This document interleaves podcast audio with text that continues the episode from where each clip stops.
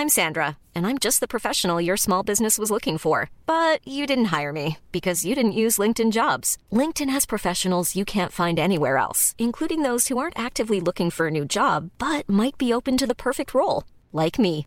In a given month, over 70% of LinkedIn users don't visit other leading job sites. So if you're not looking on LinkedIn, you'll miss out on great candidates like Sandra. Start hiring professionals like a professional. Post your free job on linkedin.com/people today.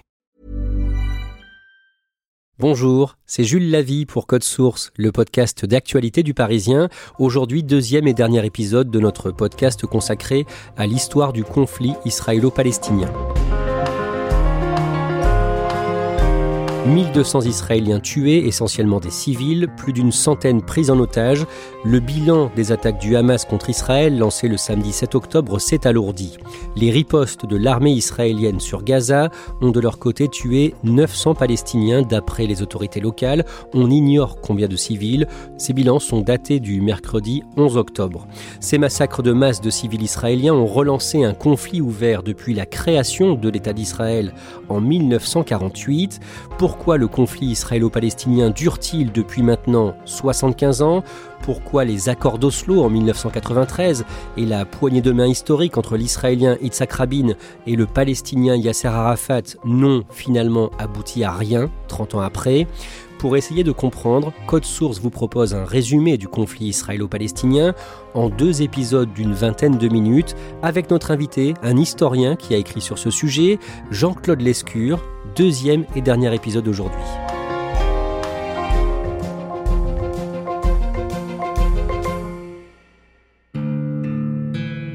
Le premier épisode de ce podcast se terminait par le début de la première Intifada en décembre 1987. Cinq Palestiniens et six soldats israéliens blessés, c'est le bilan de cette nouvelle journée de violence dans les territoires occupés. Point de départ de cette violence, il faut le rappeler, un banal accident de la route au cours duquel quatre Palestiniens ont trouvé la mort et qui depuis cinq jours aurait fait six morts côté palestinien.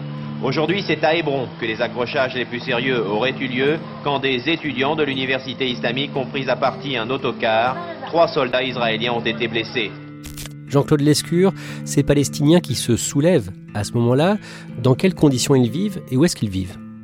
Les Palestiniens sont extrêmement divers. Vous avez des populations qui sont des propriétaires fonciers, qui vivent à Jérusalem ou en Cisjordanie, euh, ou euh, qui vivent à Gaza.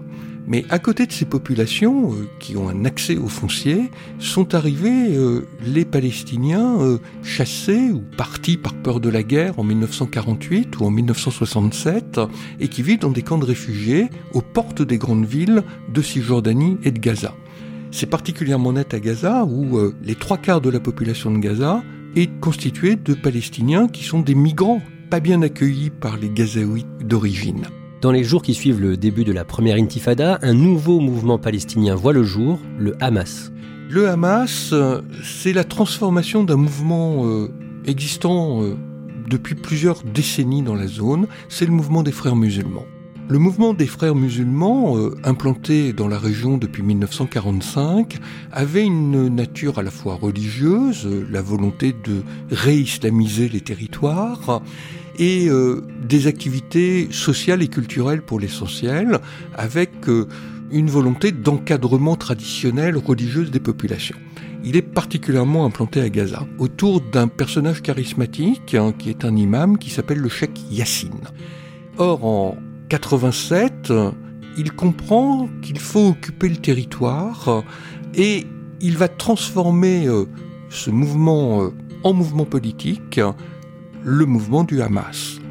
Et ce mouvement du Hamas va se doter également d'une branche armée pour pouvoir euh, s'opposer à ce qui émerge avec euh, la première intifada, les négociations entre le gouvernement israélien d'un côté et de l'autre côté les Palestiniens incarnés par Yasser Arafat.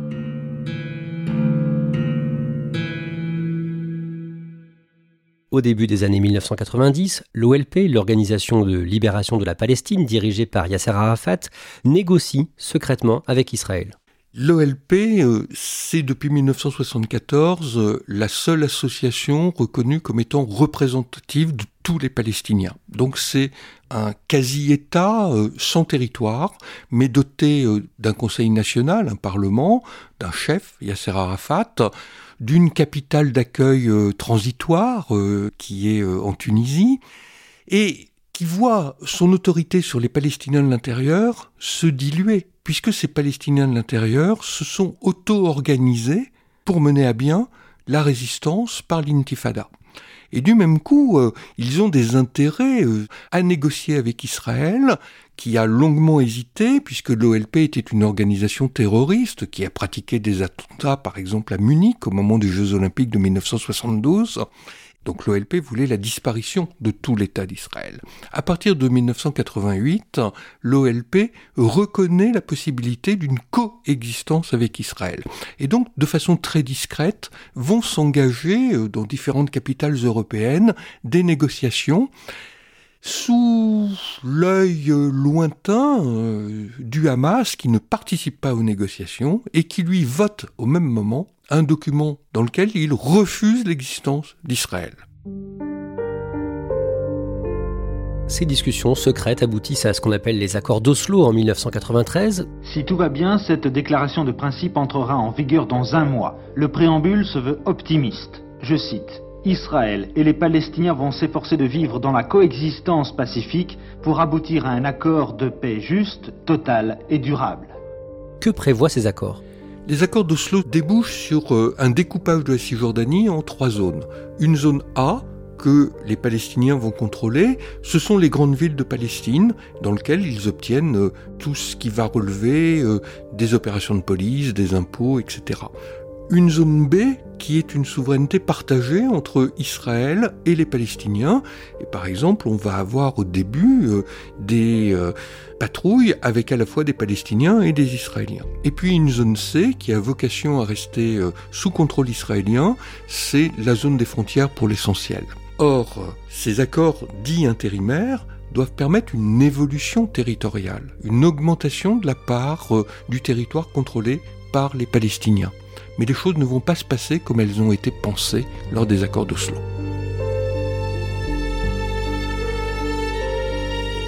Le 13 septembre 1993, les signataires des accords d'Oslo se retrouvent à Washington, à la Maison-Blanche, pour une photo historique avec le président américain Bill Clinton. Cette image, elle est dans tous les manuels d'histoire. On voit Bill Clinton, mais surtout euh, Isaac Rabin d'un côté, le chef du gouvernement israélien, et de l'autre côté, euh, Yasser Arafat. Ces deux hommes ont été en guerre euh, depuis 40 ans.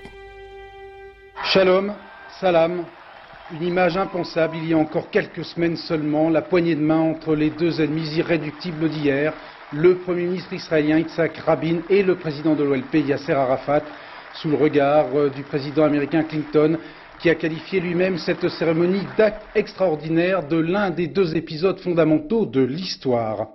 C'est un moment euh, pratiquement d'euphorie internationale. Un conflit débuté en 1948 trouve là peut-être son point d'aboutissement avec euh, la possibilité d'avoir une solution avec deux États, un État euh, israélien qui existe, un État palestinien à construire. L'année suivante, en 1994, le Hamas lance plusieurs opérations terroristes. Le Hamas euh, estime qu'il ne faut jamais négocier avec Israël, que les accords sont quelque chose qui sont nuls et non avenus. Et du même coup, à partir de 1994, vous avez un mouvement palestinien qui est divisé et véritablement en guerre à certains moments entre d'un côté l'OLP d'Yasser Arafat, qui contrôle les villes de Cisjordanie et Gaza en principe, et de l'autre côté le Hamas, qui alimente les actes terroristes sur le territoire israélien. 8 Israéliens tués, 52 blessés dans un attentat suicide en Israël. Un Palestinien a jeté sa voiture piégée contre un autobus dans le centre de Afula, dans le nord du pays. Une explosion qui intervient le lendemain même de la fin du deuil de 40 jours observé par les musulmans à la suite de la tuerie d'Hébron. Avec, je vous le préviens tout de suite, des images assez dures à regarder. En 1995, le 4 novembre, l'Israélien qui avait signé ces accords, le Premier ministre Yitzhak Rabin, est assassiné à Tel Aviv à la fin d'une manifestation justement en soutien aux accords d'Oslo. À 22h10, un responsable de l'hôpital sort et annonce la mort du Premier ministre. C'est avec une peine profonde et une grande douleur que nous annonçons le décès du Premier ministre, Yitzhak Rabin. L'assassinat d'Isaac Rabin est un choc dans l'opinion israélienne car l'auteur est un Israélien. Un Israélien qui incarne un courant euh, de juifs religieux messianiques qui estime que l'esprit euh, du sionisme a été complètement trahi par les accords et par Isaac Rabin. Et du même coup, euh, il va y avoir à plusieurs moments des militants extrémistes juifs israéliens qui vont s'en prendre à des mosquées, mais également à des personnages politiques euh, israéliens. Et c'est le début d'une scission à l'intérieur de la société israélienne qui perdure.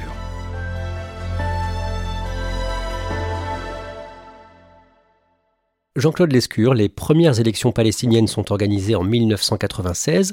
Quels sont les principaux enseignements?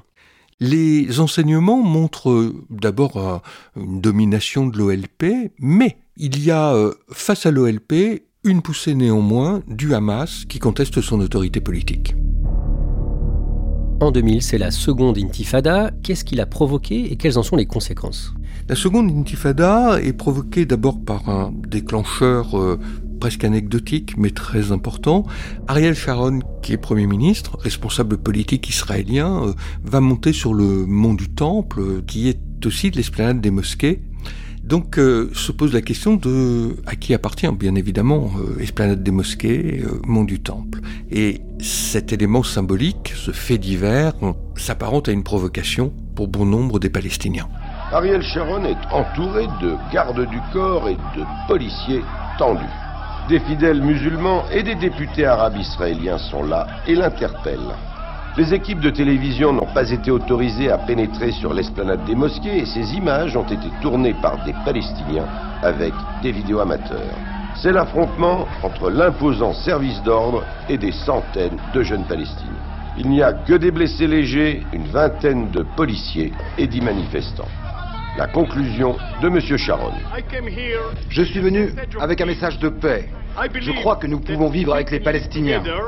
Je suis venu voir ce qu'il se passe sur le lieu le plus sacré du judaïsme. Ce n'était pas une provocation. La provocation venait de l'autre côté. Cette euh, seconde intifada éclate car les promesses de 1993 et des accords d'Oslo n'ont pas véritablement été tenues et il y a une attente, une impatience des Palestiniens. Or, la seconde intifada n'a rien à voir avec la première. Les pierres sont toujours éventuellement utilisées, mais surtout, on rentre dans une phase de résistance armée avec pistolets, kalachnikov, bref, des attentats euh, qui endeuillent le sol israélien entre 2000 et 2003. Et là, véritablement, vous avez une radicalisation des deux parties. Israël va mener des opérations contre les Palestiniens. Yasser Arafat est assiégé euh, dans son palais présidentiel de Ramallah pendant plusieurs semaines. Et euh, c'est une succession de crises violentes à ce moment-là. Gaza sous un déluge de feu. Toute la nuit, l'aviation israélienne a pilonné à coups de missiles le territoire palestinien. Objectif des bâtiments du Hamas, le mouvement islamiste radical. Une nuit d'horreur du jamais vu depuis le retrait israélien il y a 15 jours. On compte au moins une vingtaine de blessés, dont de nombreux enfants. En 2005, Ariel Sharon, le Premier ministre israélien, décide seul de faire évacuer les colonies juives qui sont dans la bande de Gaza. Il le fait parce que d'abord le contrôle militaire de Gaza est difficile. Gaza ne représente rien dans l'imaginaire euh, israélien, il n'y a pas de lieu saint euh, dans ce territoire. Ce retrait ne va pas lui être pardonné par une partie de l'opinion publique israélienne qui voit dans le retrait en fait une trahison de euh, l'idéologie sioniste. D'un mot, à quoi ça ressemble Gaza? Vous avez une très forte densité de population liée à l'arrivée des migrants depuis 1947, à un très fort taux de natalité. C'est l'un des territoires où vous avez euh, le plus d'enfants par femme qui naissent, hein, jusqu'à 10 enfants par femme dans les statistiques. Et c'est un territoire euh, enclavé, dans lequel les ressources naturelles sont euh, peu importantes, dans lequel la possibilité de développer une économie est extrêmement compliquée. En janvier 2006, de nouvelles élections législatives palestiniennes sont organisées et le mouvement islamiste Hamas s'impose à Gaza. Les élections de 2006 sont une défaite absolue pour l'autorité palestinienne et l'OLP vous allez avoir une guerre civile qui éclate en 2006 et 2007 entre les deux tendances. Le Hamas d'un côté qui entend euh, exercer le pouvoir euh, et de l'autre côté euh, l'OLP qui entend continuer d'exercer le pouvoir comme il le fait en Cisjordanie. Sauf que le Hamas s'est doté d'une véritable armée, une milice, et dans cette guerre civile, il y a entre 300 et 600 morts côté palestinien, le bilan, c'est que tous les hommes de l'OLP doivent quitter Gaza, si bien que, à partir de 2007, Gaza est sous un contrôle absolu du Hamas. Le Hamas, ils ont des moyens financiers? Le Hamas bénéficie d'un certain nombre d'aides internationales. Il y a euh, d'abord euh, l'aide européenne qui n'est pas envoyée normalement au Hamas, mais qui est une aide pour les populations. Mais on sait qu'il y a toujours eu un certain nombre de détournements de cette aide. D'autre part, ils vont bénéficier d'abord d'une aide un peu de l'Égypte, mais surtout euh, une aide des États du Golfe. Et aujourd'hui, euh, les États du Golfe sont les principaux pourvoyeurs d'aide au Hamas pour faire vivre son administration. En juin 2014, trois adolescents israéliens sont tués dans le secteur d'Hébron en Cisjordanie, des meurtres attribués au Hamas, et l'armée israélienne riposte par des opérations de grande ampleur. Les épisodes de 2014 où trois adolescents sont massacrés euh, en Cisjordanie près de Hébron vont marquer considérablement l'opinion publique les Israéliens décident de mener une opération contre euh, les groupes armés euh, de Gaza. Et euh, dans cette opération de 2014, Bordure Protectrice, c'est des combats de corps à corps, de rue à rue, c'est du combat urbain à proprement parler, et avec des bombardements de l'aviation israélienne et un bilan humain côté palestinien qui touche les populations civiles et qui dépasse les 1600 morts. Gaza se réveille après une nouvelle nuit de cauchemar. Sa population vient de connaître les bombardements les plus violents depuis des jours. Ils auraient touché une vingtaine de maisons, dont celle du chef du Hamas, Ismail Haniyeh. Deux mosquées, des bâtiments officiels et le siège de la télévision palestinienne. Il n'y avait personne dans le siège de la télévision, mais ils ont quand même touché des civils. Ils n'en ont rien à faire. La seule chose qu'il me reste à faire, c'est demander à Dieu de nous aider face à eux et à leurs alliés. Car le très lourd bilan n'est pas que matériel, il est surtout humain. Au moins neuf femmes et quatre enfants seraient morts. Toute la nuit, un déluge de feu s'est abattu sur Gaza. Les bombardements ont succédé aux tirs d'artillerie. Une nuit de panique dans les rues, comme dans les hôpitaux. Jean-Claude Lescure, le Hamas à Gaza, il est concurrencé par une autre organisation islamiste. Le Hamas n'a jamais eu le monopole du pouvoir à Gaza.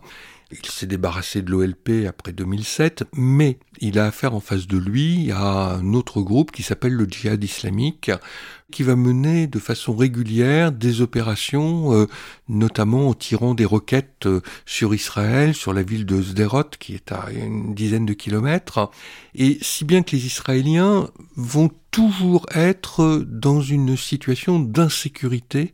Cette euh, insécurité pousse d'abord à construire et à entretenir une barrière de sécurité, à boucler la zone de Gaza, euh, à empêcher euh, les euh, populations, y compris civiles palestiniennes, à venir en Israël. Mais cette barrière de sécurité va également focaliser de la part des groupes armés la volonté de la percer, de passer outre et d'envahir éventuellement le territoire israélien. La panique dans les rues de Jérusalem.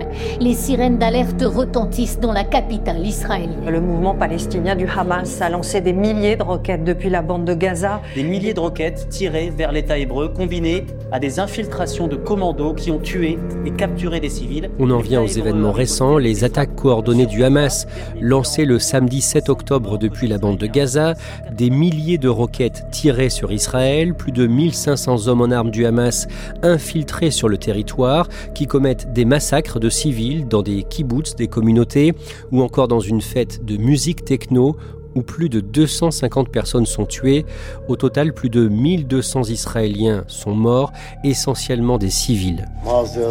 Des mères, des pères, des bébés, de jeunes familles tuées dans leurs lits, dans leurs abris, dans leurs salles à manger, dans leurs jardins. Les terroristes les ont tués. Ou alors ils les ont attrapés et ils les ont tués. Ils leur ont coupé la tête. Depuis, les ripostes de l'armée israélienne sur la bande de Gaza ont fait plus de 900 morts côté palestinien. Jean-Claude Lescure, on vient de résumer l'histoire du conflit israélo-palestinien. Cette attaque lancée par le Hamas intervient 50 ans et un jour après le début de la guerre du Kippour en 1973. Elle n'a aucun précédent dans l'histoire de ce conflit. L'attaque de samedi est une véritable rupture dans l'histoire euh, récente des relations euh, entre les Israéliens et les Palestiniens. Des territoires israéliens ont été contrôlés par euh, des groupes armés du Hamas. C'est une première nouveauté. La deuxième nouveauté, c'est les chiffres des victimes israéliennes, qui n'ont rien à voir avec le nombre de victimes que l'on pouvait relever après les attentats. Un bus saute, vous pouviez avoir 50 morts, mais pas 250 morts comme euh, les participants à la fête de la musique techno qui se déroulait à quelques kilomètres de Gaza. Surtout, euh, la nouveauté, c'est également euh, les populations civiles qui ont été des cibles directes, femmes et enfants, les dépôts d'armes, puisqu'il y avait des bases militaires qui ont été envahies par les militants du Hamas. Nouveauté également, les otages. Il y avait déjà eu des prises d'otages, mais c'était une, deux, trois personnes, pas des centaines. Or, des otages, c'est une monnaie d'échange dans euh, les relations entre Israël et les groupes armés. Jean-Claude Lescure, l'ampleur de cette attaque lancée par le Hamas, qu'est-ce que ça va changer? La guerre euh, risque de durer, euh, les autorités israéliennes le promettent. Un risque de déstabilisation de la région et la profonde inquiétude s'est emparée des chancelleries, mais aussi des populations, sans compter euh, les risques de manifestations dans les pays qui ne sont pas directement partie prenante, les populations des pays arabes, mais également sur le territoire français, où euh, vous avez un cortège qui défile dans les rues de Paris en soutien à Israël et un autre cortège qui défile en soutien au Hamas et aux Palestiniens. Après cette attaque, on imagine mal le gouvernement israélien négocier un jour avec le Hamas.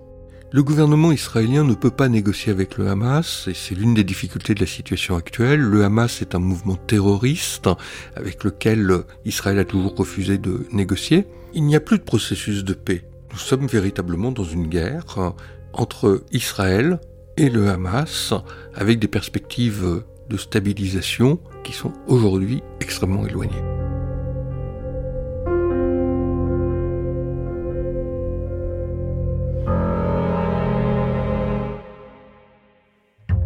Merci Jean-Claude Lescure, historien, auteur du livre Le conflit israélo-palestinien en 100 questions. C'est aux éditions Talendier. Cet épisode de Code Source a été produit par Raphaël Pueyo, Thibault Lambert, Pierre Lotz Thomas et Barbara Gouy. Réalisation Pierre Chaffanjon. Code Source est le podcast quotidien d'actualité du Parisien. N'oubliez pas de vous abonner sur n'importe quelle application audio pour nous retrouver facilement. Et puis pour suivre l'actualité en direct, rendez-vous sur leparisien.fr.